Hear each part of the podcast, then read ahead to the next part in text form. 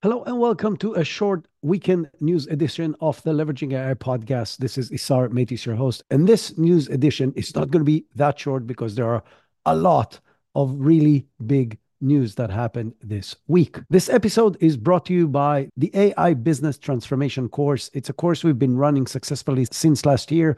We're running two courses in parallel every single month, and we're fully booked through the end of March. But the next cohort opens on April 1st, and you can sign up on our website. There's going to be a link in the show notes so that you don't forget.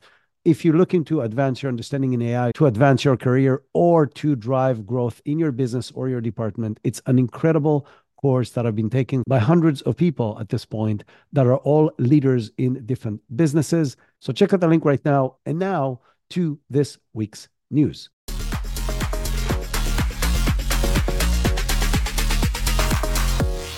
And we'll start the news with Google because they had so much news this week. We could have done an entire episode just on them. So I'll try to run through their announcement relatively quickly. It's obvious that Google are all in on AI, and there's really news coming out of them every single day, sometimes more than once a day. But the first piece of news for this week is that Google has announced that Gemini is now available for Gmail and Docs and Google Sheets as part of their Google One plan. This means you can use the new Gemini models within your G Suite slash workspace tech stack. And you can use it to help you write emails and documents and spreadsheets and PowerPoint presentations and so on without copying stuff back and forth and switching between different apps to get your AI assistance. This is obviously a very similar approach to Microsoft's Copilot. And I'm sure we'll see deeper and deeper integrations of these tools into the two different environments. This plan starts at $20 a month and it's available to all users in 150 countries. In addition, Google announced that you can now have similar access through your business plans. There's two tiers on the business plan. One is called Gemini Business, and the other is called Gemini Enterprise, where the enterprise version gives you a few more capabilities beyond the business plan, but you can add that to your workspace business plan environment. The business plan costs $20, just like the one that is available to people who are not in a business, any other Google Workspace users. And the enterprise plan costs $30 a month. Both are replacing the not so successful Duet AI implementation, which they had before. Beyond the obvious Office suite, Google has been implementing Gemini across other Google usage. They are adding Gemini models to Performance Max, which is their ad platform. You can now use Gemini in order to create text and images straight into your ad campaigns. Their data shows that advertisers who improve their Performance Max ad strength to an excellent level, which is their ranking, sees a 6% higher conversion on average and obviously more money as a result. And what they're saying is that creating higher variation across your ads creates higher engagement and gets you more results. And using Gemini as part of the process to create new text as well as new images that are personalized to specific audiences obviously gets you higher conversion and gets you more money. In addition, they've announced an integration with Canva to easily create more capabilities beyond what's available within their ad platform. Last week, we shared with you that Google released a new Gemini Pro version that's called Gemini 1.5 Pro, and that it has a token limit of 1 million tokens. And there's already amazing examples on the internet showing how powerful that thing is. One of them that I watched uh, this week that really blew my mind is a person loaded over 100,000 lines of code in one swoop in order to help Gemini analyze it. And he did a really good job. In addition, he loaded images that were related to that code for a total of over 816,000 tokens. And he's saying he got very good results. So this is very promising for any company who's looking to use a huge amount of data within a large language model and still get fair results. I want to remind you that the limitation of Claude is 200,000 tokens and of ChatGPT 128,000 tokens. But when you load this number of tokens into these two platforms, you see a serious degradation in performance compared to a much smaller context window. So the breakthrough that Google were able to make with running significantly higher context windows is very interesting. In addition to all of this, Google this week released an open source model that they called Gemma or Gemma. I'm not sure how to pronounce it, but it's spelled G E M M A, which has two versions, a 2 billion parameters and a 7 billion parameter models that are open source. And these two open source models are available on Google Cloud, on Kaggle, on Hugging Face, etc., with a very generous free access credits. The goal is obviously to allow the global community to help them develop their models even further but it's not common to see a company that has a very powerful model also release an open source model. So kudos to Google for playing both sides of that game. Gemma or Gemma is obviously not as powerful as Gemini, but it's still a very powerful model that I'm sure will find its place in the open source world. When Google released Gemini, they also released a mobile app, and now you can have that mobile app replace your Google Assistant. People who are using it on Android have had mixed feelings on how it performs. On one hand, the ability to ask it questions that get answers on a much broader aspect than you could do with Assistant is very impressive. But on the very basic things that Assistant was very good at, such as telling you what's the time or what's the weather or what's your next meeting, Google Gemini struggles and doesn't do a very good job. So right now, probably the recommendation is to keep both applications running and to use Assistant for the Assistant thing and use Gemini when you're looking for data and, and information until Google figures out how to get the best of both worlds in a single app. Still on the Google topic, they had some negative news about them this week related to Gemini's image generator after its system was refusing to produce accurate images requested by users and instead produced a diverse version of these people. When requested to create images of Vikings, they were all black. When requested to create a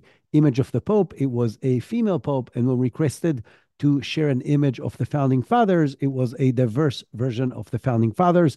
There are a lot of other examples that went like wildfire over the internet and especially on X. And it led to the point that Elon Musk took a jab at Google from preferring diversity and woke ideas over historical accuracy.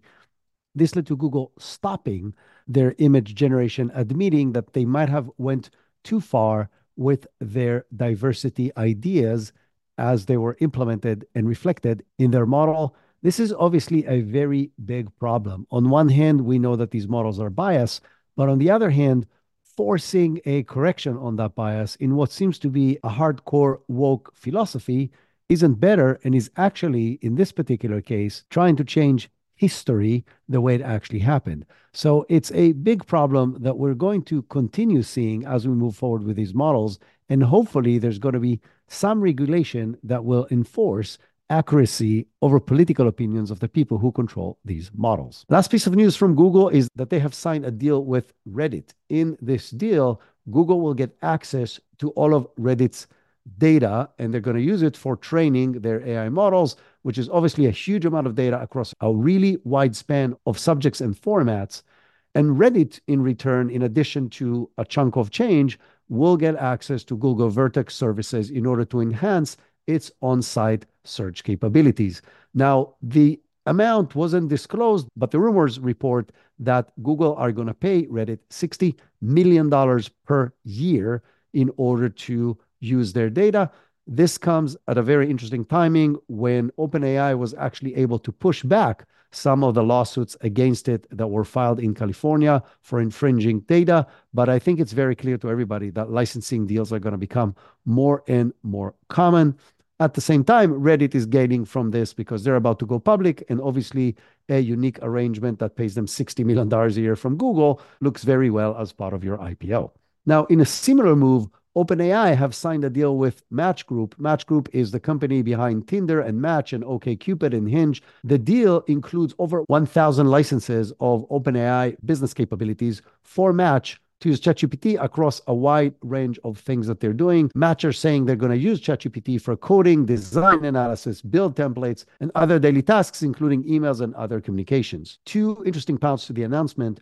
One is that the actual agreement was written by ChatGPT itself, which is pretty cool because I, I assume it's a pretty complex legal document. And the other is, and that is actually very important, is that Match is only going to give access to employees that is going to go through rigorous training and testing to make sure that they really understand how to use these tools. The reason I'm saying this is so important is because every organization to, should do that right now. You should train your employees on the pros and cons and the advantages and risks that are involved with using different AI tools before you allow them to do that. But then absolutely go and encourage them to use these tools because you are going to get business efficiencies if you use these tools correctly. Since we mentioned OpenAI, let's continue talking about them. Reports are saying that OpenAI is now worth just over $80 billion. And when the previous valuation at the end of 2022 was valued at $29 billion, that's almost 3x in a single year. That's obviously a huge explosive growth for a company that is not that big. Now, as part of this new valuation, they allowed employees to sell shares in order to capitalize on this huge growth in the company. And this comes as part of their report of $1.6 billion in revenue in 2023, plus the $10 billion investment they got from Microsoft. And now, from good news about OpenAI to some interesting, less exciting news about OpenAI. We told you last week that they had a big outage. So this week, they had an interesting bug where a lot of users reported that they seeing ChatGPT start speaking gibberish and really spitting out stuff that makes absolutely no sense, and even connecting half words together that shouldn't go together. OpenAI acknowledged that that's a real issue at around 10:40 p.m. on Tuesday night. Shortly after, they said they fixed the problem and that it had to do with some issue with the way ChatGPT predicts the next word that issue was solved. The reason I think that's important and something we need to think about is we are going to become more and more dependent on these large language models and AI capabilities, and they're going to become more and more entrenched and a part of our day to day processes. We talked in the very first piece of news of this episode about the fact that it's becoming a part of our Office suite, whether Microsoft or Google.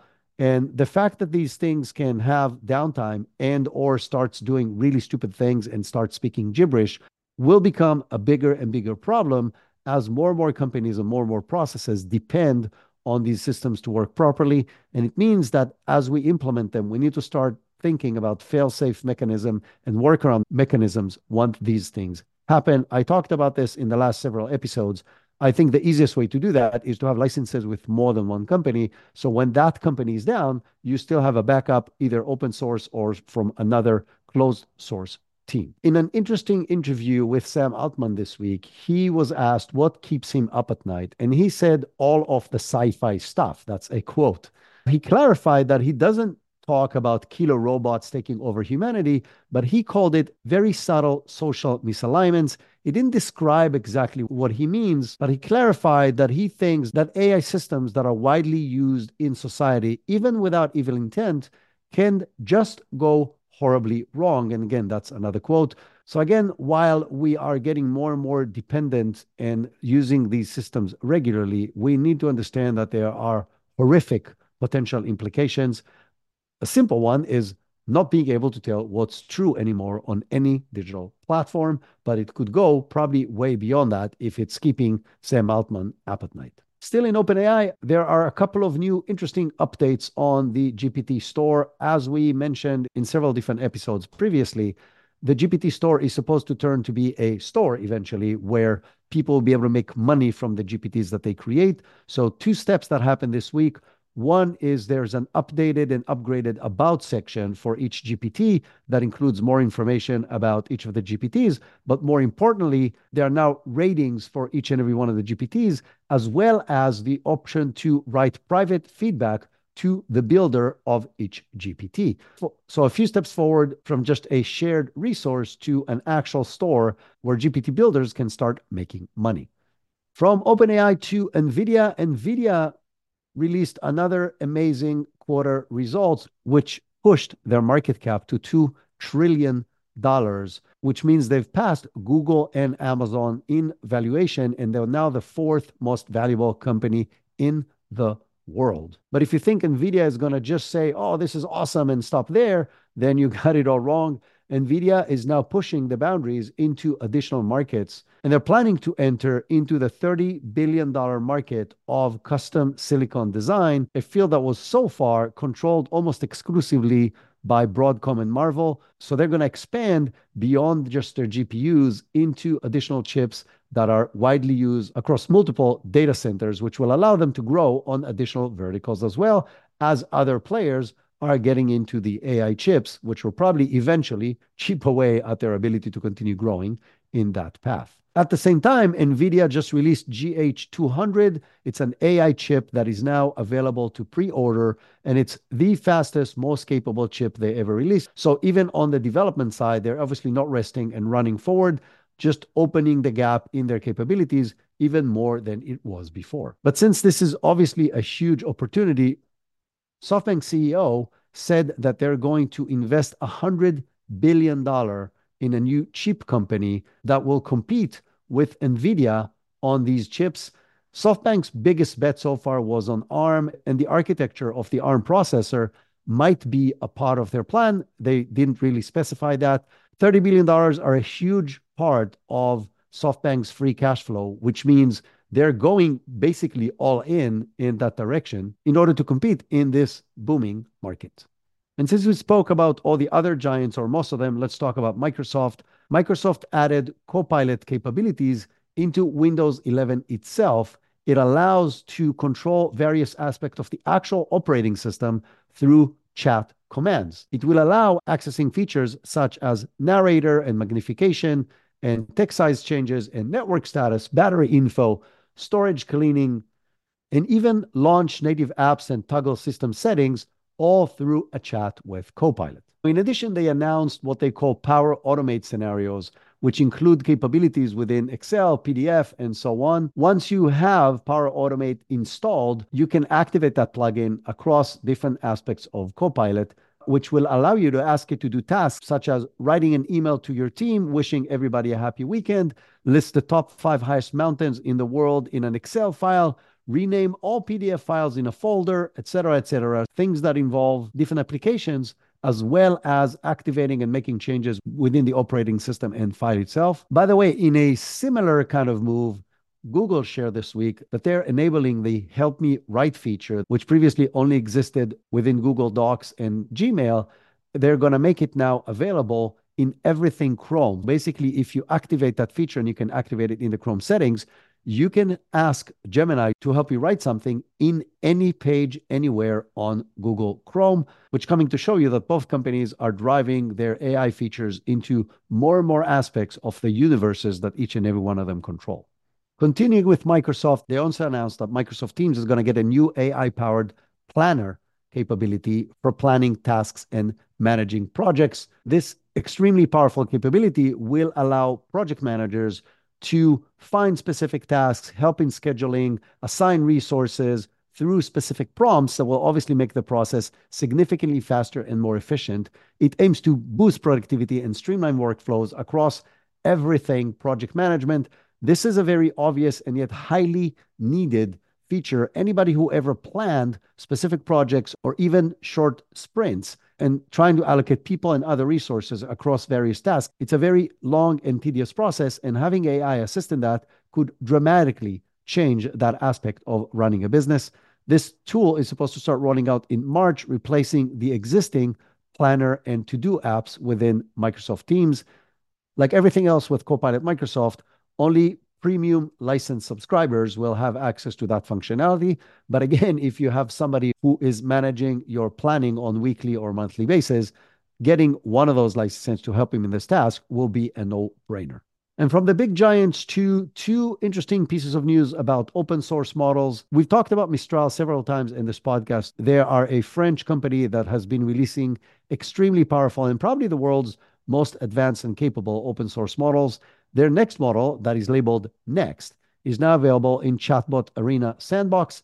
Those of you who don't know what Chatbot Arena is, we talked about this in previous episodes. It's a platform where you can go in and enter your prompts and get two results from two different large language models that are opaque, meaning you don't know what they are, and you can rate these results, and only afterwards it's going to tell you which one is which model, which makes it probably the most relevant ranking capability in the world today for large language models. So their new model is now available over there, and based on leaked information as well as current results, it seems that this new model has a chance to be as good as GPT-4, which no open source model has done so far. Staying in the open source world, Stability AI is releasing Stable Diffusion 3, which has a completely new architecture which they're calling diffusion transformers. So it's a mix between diffusion models and transformer models. They're saying it provides much better and faster results. And they're planning various models in different sizes from 800 million parameters to 8 billion parameters